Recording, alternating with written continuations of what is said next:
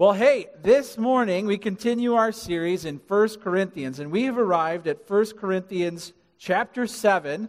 Uh, and God gets to pick what we talk about when we go through a book of the Bible. And guess what God decided we're going to talk about this morning? We are going to talk about sex. Sex in marriage. Um, and we've been talking about sex for three weeks now. Last week it was about sexual immorality, and then the week before it was about homosexuality. Those messages are available on our website. So we've kind of covered the don'ts. And this morning we get into the do's. And sometimes maybe you wonder well, does the Bible have anything good to say about sex? And the answer is yes. And we've finally gotten there this morning. Uh, let me just say this sex is an erotic flame lit by God, intended for marriage, designed to burn for a lifetime between two people who were made one by God Himself.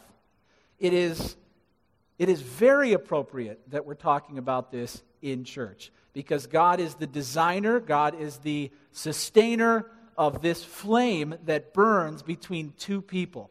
God invented love, God is love, and it's sad that we don't bring this area under his lordship and give him praise for this area of our relationships. Now, the fire of erotic love should never go out, but sadly, this love had grown cold in Corinth, and married couples had, however, it happened, they had lost their passion for one another.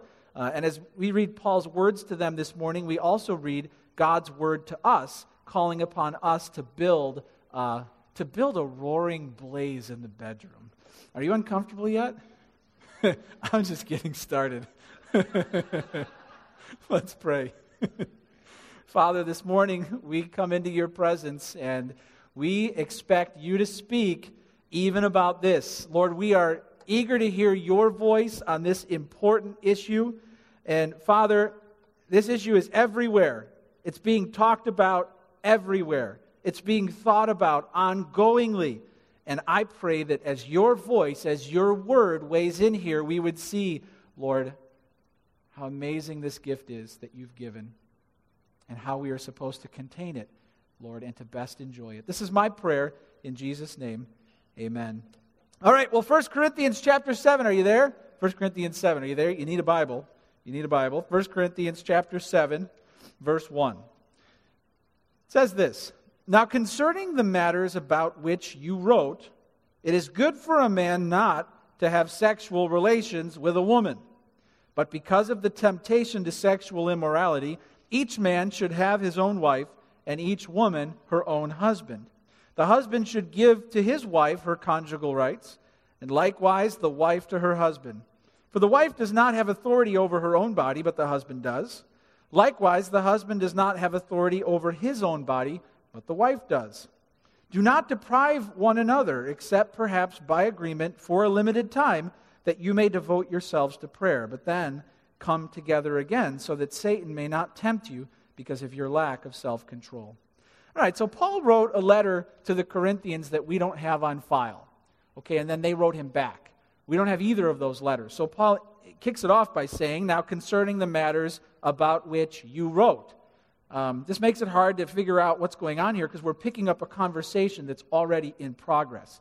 Okay, and in verse 1, since it's hard to translate, uh, if you have different translations than the ESV, you're looking at it and you're like, wait a minute, my Bible says something different.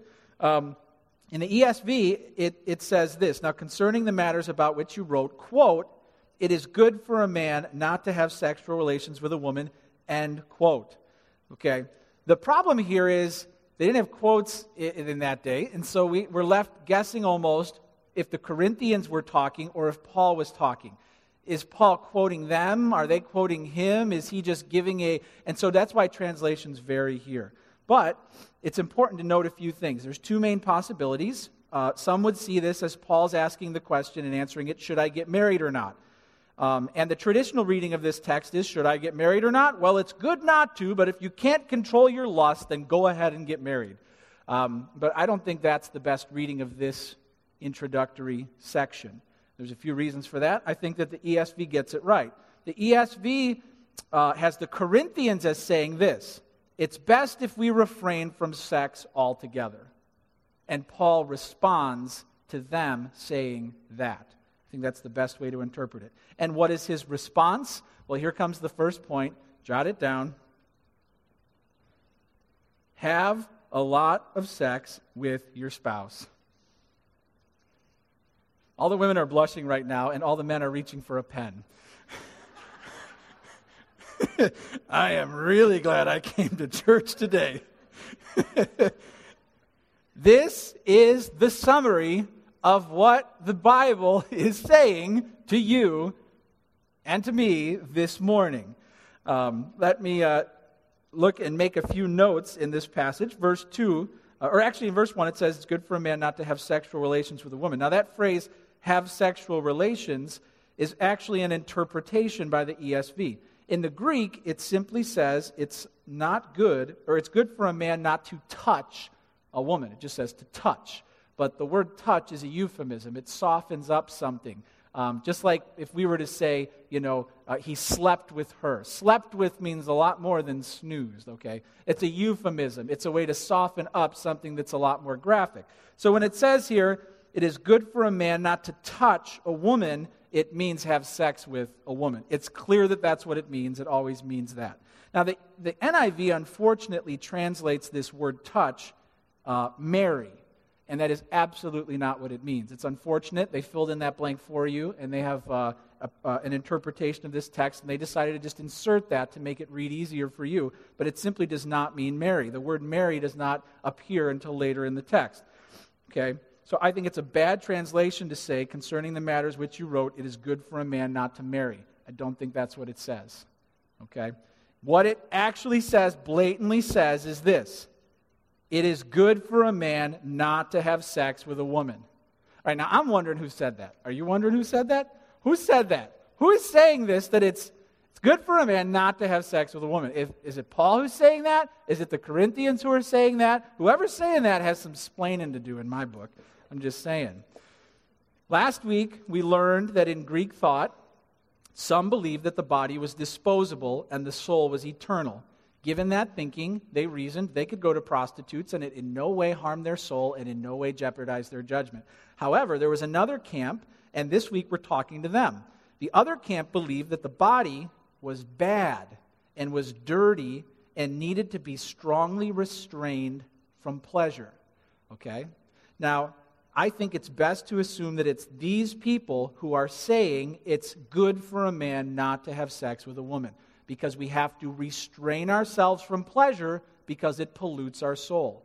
I think that's the best rendering here. It may have been especially concerning to some Christian women in Corinth who were married to a non believing husband and who were fearing or saying that this exchange, this relational exchange, now that they're Christians, could somehow pollute them spiritually. And so they were refraining from sex in marriage. Okay, check out verse 2. Verse 2, Paul responds, But because of the temptation, to sexual immorality, each man should have his own wife and each woman her own husband. Now, if you were raised kind of on the traditional interpretation of this, you were taught that this means get a wife or get a husband. If you can't control yourself, go find a wife or go find a husband. Because the word marry has not appeared yet, I think he's directly still talking to husband and wife. And what he's saying here is because of the immor- sexual immorality, which, by the way, we learned last week is going on already you should have sexual relations with your husband. And wife, you, or, and husband, you should have sexual relations with your wife. Um, this is reinforced by verse 3. The husband should give to his wife her conjugal rights, and likewise the wife to her husband.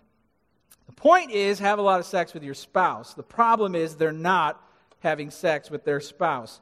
The reasoning here that he goes on to give is here's the first sub point, jot this down. Uh, because sex repels temptation. Because sex repels temptation. Um, the women were more likely the guilty party here, um, using this philosophy, this Greek philosophy, or a spiritual fear of withholding sex from their husbands and thereby driving their husbands to prostitutes. Uh, it's very likely that the thinking was sex is dirty, sex is gross, sex can even jeopardize my spiritual growth, and therefore it's just done. That's likely what's happening here. Now, that negative attitude towards sex is still prevailing today. In fact, there's, there's just something uh, there's just something natural about that. Um, we recently had the talk with our daughter Ellie. Parents, if, if you've had to have the talk with your young child recently, you know that it is not an easy thing to do. Um, and Ellie just sat there and took it and flinched a little, and her eyes got real wide, and she's 10 years old. And so, uh, so we told her, and we told her everything, and her response was this weird and gross and weird. That's what she said. Weird and gross and weird. Well, apparently, some in Corinth had not grown out of that negative mentality, and I think that sentiment still lives on in some even today. Uh, I came across a, a humorous book this week, allegedly penned by a woman named Ruth Smythers from 1894, and in it she gives advice to young brides. She says this to the sensitive young woman who has had the benefits of a proper upbringing, the wedding day is, ironically, both the happiest and the most terrifying day of her life. On the positive side, there is the beautiful and inspiring ceremony symbolizing her triumph in securing a male to provide for all her needs for the rest of her life. On the negative side, there is the wedding night, during which the bride must pay the piper, so to speak, by facing for the first time the terrible experience of sex. At this point, dear reader, let me concede one shocking truth. Some, some young women actually anticipate the wedding night ordeal with curiosity and pleasure. Beware such an attitude. A selfish and sensual husband can easily take advantage of such a bride. One cardinal rule of marriage should never be forgotten give little, give seldom, and above all, give grudgingly. Well, thank you, Ruth Smythers. This, is, uh, this book is probably written as a spoof, but it captures a common sentiment uh, that sex is bad, that sex is dirty, that sex is naughty. Uh, but listen, this is dangerous thinking. Um, because Paul here says, the Bible here says, that if your sex life is not healthy in marriage, then you're opening up your marriage to sexual temptation. Um, and if you're withholding it from your spouse, um, your spouse is thereby more vulnerable to spiritual attack in this area than they otherwise would have been. Well, there's another reason that he gives, not just because sex repels temptation, but also jot this down because sex was part of your vows. Uh, it was part of your vows. Hey, in case you didn't check the manual, the uh, fine print in your wedding vows including a provision, included a provision for a lifetime supply of intimacy. Maybe you didn't see that footnote, but it was in there. And he reminds us here, the Bible reminds us here, uh, looking at verse 3, says the husband should give to his wife her conjugal rights. Um, that means what is due, that means what is owed. Uh, and likewise, the wife to her husband. For the wife does not have authority over her own body, but the husband does. And likewise, the husband does not have authority over his own body, um, but the wife does. I do think this is best read, as I said, have, as in have intimacy with one another. And this literally reads To the wife, let the husband give what is due, and also the wife to the husband. Uh, therefore, it's not a favor, it's not a bribe, it's not a reward, it's not a bargaining chip, it's not a punishment. It's something you promised before God at the altar. Uh, it's something you promised in the presence of the witnesses, and therefore it's simply not optional. The Bible says have a lot of sex with your spouse because sex repels temptation, because sex was part of your vows. But now you're like, all right, is that it? Like, is that all there is to it? Like, all right, fine, because I have to. I mean, isn't that like legalistic? And the answer is no. Moving on here to the next point. You can jot this down. Stop putting the fire out. Stop putting the fire out. And we'll read on in verse 5. It says in verse 5 Do not deprive each other, except perhaps by agreement for a limited time, that you may devote yourselves to prayer, but then come together again, so that Satan may not tempt you because of your lack of self control. Now, as a concession, not a command, I say this. It's basically saying stop, stop putting out the fire. And given the verb tense, this could read, um, this could read stop depriving each other, meaning stop doing something that you're doing. You're currently doing this. Uh, one of the members of the marriage is currently keeping it away from the other. Stop depriving one another. And the word deprive means to rob, it means to take something away that belongs to another. And therefore, taking intimacy away from a spouse is theft in God's book. Um, there is an exception. It says, except by mutual agreement for a limited time. And then Paul says here, and I do believe that this verse um, in verse 6, I do believe that this is a concession that relates directly to the previous verse. So now, as a concession, not a command, I say this. Say what? Um, that for a limited time you can refrain. That's the concession. For a limited time, by agreement, if it's temporary, maybe for a spiritual purpose, okay. But I say that as a concession and I don't command it. I'm not saying get your prayer on, you know, twice a week and, and, and use that as an excuse to stop the intimacy. Even that is just a concession. So here there's spiritual reasons for refraining from time to time. But then he says, get back together in this so that Satan may not tempt you. You have to understand that um, if this area breaks, if this area in your marriage breaks, uh, then Satan has a free beachhead where he can land. Uh, and the Bible teaches that Satan can't have any power over us that we don't give to him. He can't touch us, it says in 1 John. But if we give him a beachhead, then he can land, and then he can start to work. He can start to go to work dividing us. He can go to work lobbing some lies behind enemy lines, beginning to woo one of us on to his side. Uh, and, and if this area is broken, um, your marriage is in great danger. So it was philosophy in Corinth that was putting it out, and then subsequently temptation. But uh, there are other things that put out the fire. Uh, let's jot a few things down that could put out the fire in our marriage. Uh, you can jot this down. The first one is unresolved conflict. Um, unresolved conflict puts the fire out. It's tragic when a marriage rolls along on four flat tires. It really is, because we don't take the time to patch up the holes. Uh, and if, if we don't get good at mending hurts, and if we don't get good at talking through problems, then, then that uh, will put out the fire. Um, and, and learning concepts like forgiveness and uh, learning concepts like grace um, and putting the past behind us will help to keep the fire going. The truth is, sexual problems are usually symptoms of deeper relational problems, and one of those issues may be unresolved conflict. Now, the next subpoint would be this workaholism and stress puts the fire out. The truth is, if you're so busy that sex is the only relational act that happens, it gets cold fast. Uh, and that's because sex is not designed to sustain a marriage. Uh, love is.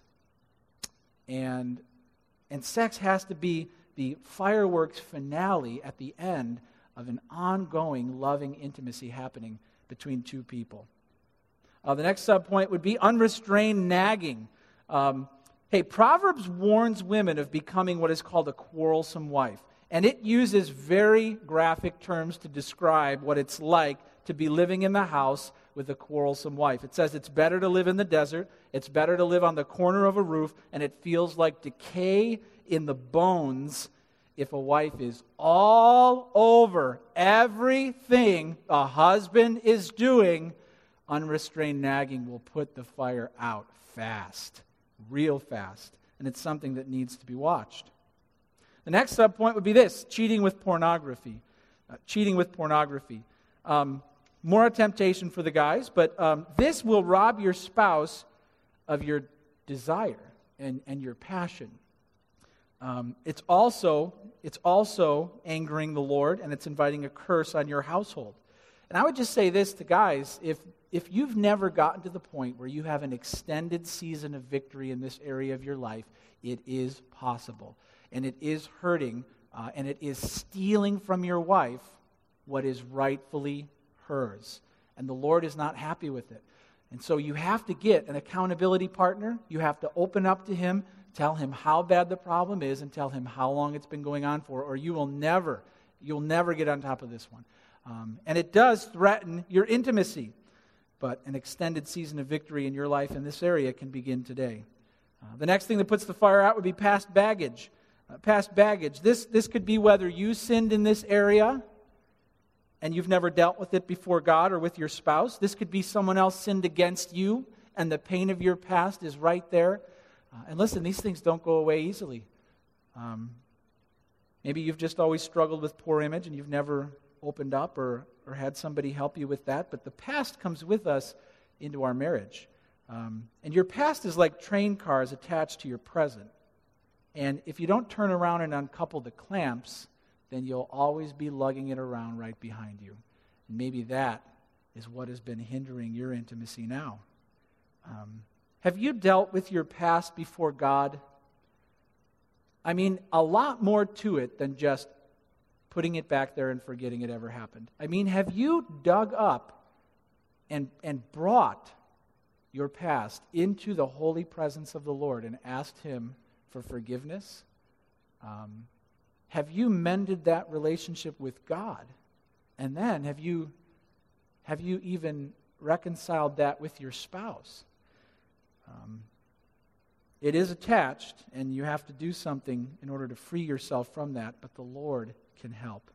The last subpoint I would say what puts the fire out? Well, poor communication. Poor communication. You just don't talk about it, it just doesn't come up. Uh, conversation is just over, been over for a long time. Hey, let me challenge you. Uh, no, let me dare you. I'm going to dare you. Is this so junior high or what? I dare you. I dare you to ask your spouse on a, on a scale of 1 to 10, rate our intimacy. I dare you. And then, and then I double dare you, I double dare you to say, what do we need to do to make it a 10? Have that conversation. Why not?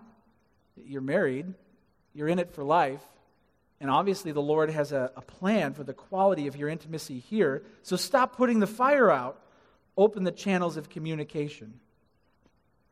And let me just talk to each person in the marriage, uh, just one at a time here. And wives, this is just a great time for you to do some self evaluation. Uh, just ask yourself is it, is it you who's turning the furnace off?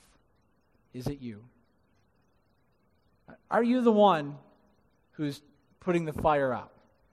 Are you the guilty party? Well, that's all he ever wants. All right, so you want him to be more demanding? Is that what it is? Because I'm pretty sure he could oblige if that's really what you're after. Uh, well, that's all he ever gives. Okay, now that is very real uh, and very hurtful. Um, and guys, you, you got to realize that if you pursue a loving relationship with your wife outside the bedroom, uh, generally there will be a passionate response inside the bedroom. And all of this is connected to God's overall plan for your marriage. But listen, wives, if you're the one, it, you still are punishing him by drilling another hole in the canoe, and your marriage is sinking faster because of your choice. Okay, and this is something that has to be corrected. Uh, well, husbands, I don't think you're exempt here. Um, are you the one who's turning the furnace off? Uh, is it cold because of you? Primarily because of you. Um, if it is, there is a problem. Okay? There is a problem. Something is wrong. It, it could be a moral problem, it could be a medical problem. Um, I don't know, but uh, I don't believe you if you say there's not a problem. I don't believe you. There is a problem. Maybe you don't know about it yet, but uh, either you need help uh, and you have to get together with someone to, to open up about it, or you got to see your doctor or something. But if it's cold because of you, there is a problem in your marriage, and it can't stay that way. Uh, there has to be some progress made uh, and I would just recommend that you help, get some help immediately on that. Uh, so stop putting the fire out. For whatever reason, the fire has to remain lit. Uh, which brings us to the third point here. Check out verse 6. Verse 6, it says this Now, as a concession, not a command, I say this. Um, as a concession, not a command. And then he says, I wish that all were as I myself am, but each has his own gift from God, one of one kind and one of another. So, Paul, here in this season of his life, was single. Uh, they may have even been pointing to him and, and saying, See, like you. I mean, uh, you're, you're refraining from it to uh, increase your devotion to the Lord, so we should as well. And Paul's like, uh uh, uh, uh, uh, uh, You're in marriage. And it's interesting the way he puts it. He said, Sure, it would be nice if it's true and you were like me and you could give yourself wholeheartedly without any other obligations to the Lord, okay? But, but he says here each one has his own gift from God. He says one of one kind and one of another. And so, therefore, he's calling his singleness and his ability to be celibate as a gift. But he's calling your marriage and the, uh, the opportunity to be intimate as a gift of another kind. And he says it's from God. All right, so jot this down. Here's the third point God is flat out, frankly, and blatantly, God is pro sex. Write that down. God is pro sex because Paul calls it a gift from God. Check out Song of Solomon 8 6, which we'll put up on the screen. It says this, uh, often quoted in wedding ceremonies Set me as a seal upon your heart, as a seal upon your arm, for love is as strong as death, jealousy is fierce as the grave. Its flashes are flashes of fire, the very flame of the Lord. I love that poetic imagery. I love that it talks about love as so strong, it's flashes, it's burning, and it says it's, it's the very flame of the Lord, meaning it traces its heat, it traces its power, it traces its passion back to the very nature of God. Um, God was the one standing there after the fire of human intimacy was first lit, and God's the one who started it. Do you realize that? That when you first fell in love with your spouse, uh, do you realize that God was the one smiling because he lit the wick? Uh, do you realize that God wired us from the very beginning of time to be able to experience this, uh, this intimacy, to be able to experience this passion, that He wired your whole system so that, so that this is something that you can experience. And He made it so that it could last for an entire lifetime. God is the author of it. And the Bible is very honest when it comes to this and God's will for your marriage. Check out Proverbs 5 18 to 19 that we'll put on the screen. The Bible says this Let your fountain, and that means the intimate part of your marriage, let your fountain be blessed and rejoice in the wife of your youth. A lovely deer, a graceful doe. These, these are ancient words like, you know, puppy, or, you know, we call each other words today. Lovely deer, graceful doe. Then it says, let her, let her breast fill you at all times with delight. Be intoxicated always in her love. Do you see that the Bible paints a picture for your marriage where there is this ongoing delight in one another? It, it, it talks about it as if you're drunk in the presence of each other. You're just be intoxicated always in her love. God is pro sex. Um, and there are some things that you can do that will stoke the fire, and God is on your side. A few things that you can jot down would be this. Uh, first, first, because sex is not the only thing that God has commanded you in your marriage, jot this down quality time. Uh, there are so many other relational elements that God expects you to work into your marriage with trust and with love and with respect and just with common consideration. Okay, so you can't just go after this one. Uh, quality time means that there's a part of every day marked by meaningful communication and interaction, talking together, walking together. Uh, and I don't mean sitting next to, to each other on the couch while you're watching TV. That, that doesn't count. All right? That doesn't count. And I don't mean sitting together and each of you has a laptop open and you're playing Words with Friends or cruising Facebook, that doesn't count. Everybody say that doesn't count. That's, that's junk time. That does nothing to build your intimacy. And whatever stage of life you're in, but especially uh, husbands, if your wife is at home with young kids, when you get home, she craves grown up conversation. She's afraid she can't even partake of it anymore. She's been losing brain cells and memories since you've started having kids, all right? And she's afraid that she's going to go senile before her youngest reaches preschool. You're helping her to stay sane by offering her grown up conversation when you get home. But even if the kids are raised and gone, even if you don't have kids yet, there are just so many other things you could give your attention to. And if you don't give your attention to one another, um, then, then the love is going to grow cold. Um, and then the sex is going to grow cold too. So quality time is huge. Uh, I would say this romance, write that down romance. Uh, date your spouse. We're teaching our children that they're not allowed to date until they get married. I got a thumbs up on that one. when can I date? After you're married. Things will go better that way, right? I don't think I'm going to get away with it, right? Ellie's very strong willed. Um, but I'm going to try. romance should actually get better after, after you're married. Hey, if you think a babysitter is expensive, wait till you see the divorce bill. Uh, if you're trying to cut costs on that one, good luck. Um, this on Friday it was Lauren's turn to pick the movie. My dad babysits for us every other week. It's been an amazing blessing, and I don't think we would have been as committed to dating uh, if he hadn't done that. So it was Lauren's turn to pick the movie, and she picked a chick flick.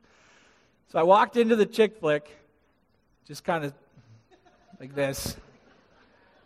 I didn't even take my coat off. Sat down, and there were five other guys in the theater, and then all women. Five other guys, and all the guys kind of had a common look on their face. They didn't say a word throughout the whole movie. And anytime the lead actor would come on, all the girls, whoa. And the guys would just kind of sit there. The only time that the guys made a peep was when someone came on screen wearing a Cubs hoodie, and all the guys at the same time went, ugh. But then they went back into whatever happy place they were in, replaying sports or whatever. but guys, let me just challenge you on this. However, you get it done, you take the lead on this one. Um, I want you to say to your wife, uh, We're going to start dating at least once a month, and it's going to start this week. Say that to her. And then when she passes out, pick her back up. and remind her what you just said to her, because the romance has to happen. Uh, the romance will increase the, the love, quality time, romance, and you have to be intentional. Uh, and spiritual growth would be the third one. Jot that down spiritual growth. You know, this is just a. Um, this is just something that is so true in life. Your relationship with Christ makes all other relationships stronger and deeper. Um, and if your marriage is weak, and if you feel like things are hopeless, maybe sex is just a small part of the problems that you feel like you have. Okay, and I know with some of you here today, that's the way you're feeling. Um, and you have to have hope. Primarily, you have to begin with hope that the Lord Jesus Christ is able to even rule and bless in this particular area of your marriage. Um, you have to begin with faith because God alone is able to rekindle the fire of your relationship. God designed it so that it would never go out. Do you realize your body is wired so that the fire would never go out? It's meant to last literally for a lifetime. And that's the way God designed it. And, and I know that there are some here this morning, and you've been really wrestling because you feel like the fire's out and the fire's been out, and, and you don't even know if it's possible for it, for it to be lit again.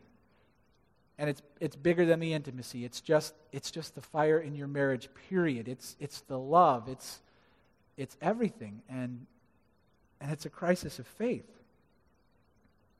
But God made it so that it won't go out. And you have to have hope that He can ignite it again. I learned an amazing fact this week. Um, there's a star in our galaxy called a super red giant. And this star is so big that if you were to place it in the center of our solar system, you swap out our sun for this one, it's so big that it would fill our solar system not only past Mercury, not only past Venus, um, not only past Earth, but past Mars. That's how huge this star is. Can you even fathom something so big that burns so hot? Can you even imagine what Nicor would charge you to keep that star lit for a single day? And yet, God doesn't have a problem. God can keep that thing burning. So what? You think that you're fire? You think he's sitting there stumped? Boy, I don't know. I got I'm trying to get this lit, but this one I really I got the big red super giant going, but but this, I mean, I'm just throwing up my hands. I can't You really think that it's a problem for God? You really think that it's hopeless? You you really believe the lie that he can't rekindle that passion again? Uh, God is huge and uh, fire is his specialty. And I would just encourage you by faith, if this is an area that's broken in your marriage, pray to God. Yes, pray about this. Uh, trust God to light this again and open channels of communication back up with each other, but open a channel of communication up with God. And be honest and be sensitive with each other. And the Lord will go to work. Let's just close in prayer and, and let's just lift this up to the Lord right now. And let's trust Him that in this area, because it's come up in His Word, that He wants to take action on your behalf and bless your marriage. Let's pray. Father, what an encouraging truth that uh, just as you have united uh, those in this room who are married, so you promise to sustain the passion that they felt for one another. And Lord, I know that there are many here today who, um, oh, it's the cry of their heart that their marriage would be better than it is. And, and Lord, they just, they just wish that something would change, and they've wished that something would change for a while. Um, and while this has been somewhat light and humorous to listen to, Lord, they're going to drive away, tempted to just be silent and to drift back into despair that nothing is going to change. But, uh, Father, if you call us to something, you provide everything that is necessary for us to obey. So, my prayer is that this would be the beginning for many, uh, that this would be the beginning of a new chapter in their relationship. Uh, Lord, my prayer is that you would show your amazing strength and your love as in marriages in this room you go to work. And I pray that we would hear story after story of, of your power, Lord, as you strengthen relationships. Lord, as you create intimacy where it doesn't exist, as you bring things to light that, uh, Lord, have been hurting and have been hidden for a long time, and show your redemptive power to heal up and strengthen the relationships in this room. And Father, we will give you all the glory for it. We trust you with it. Father, we ask all of this in the name of Jesus Christ, our Lord and our Savior. Amen.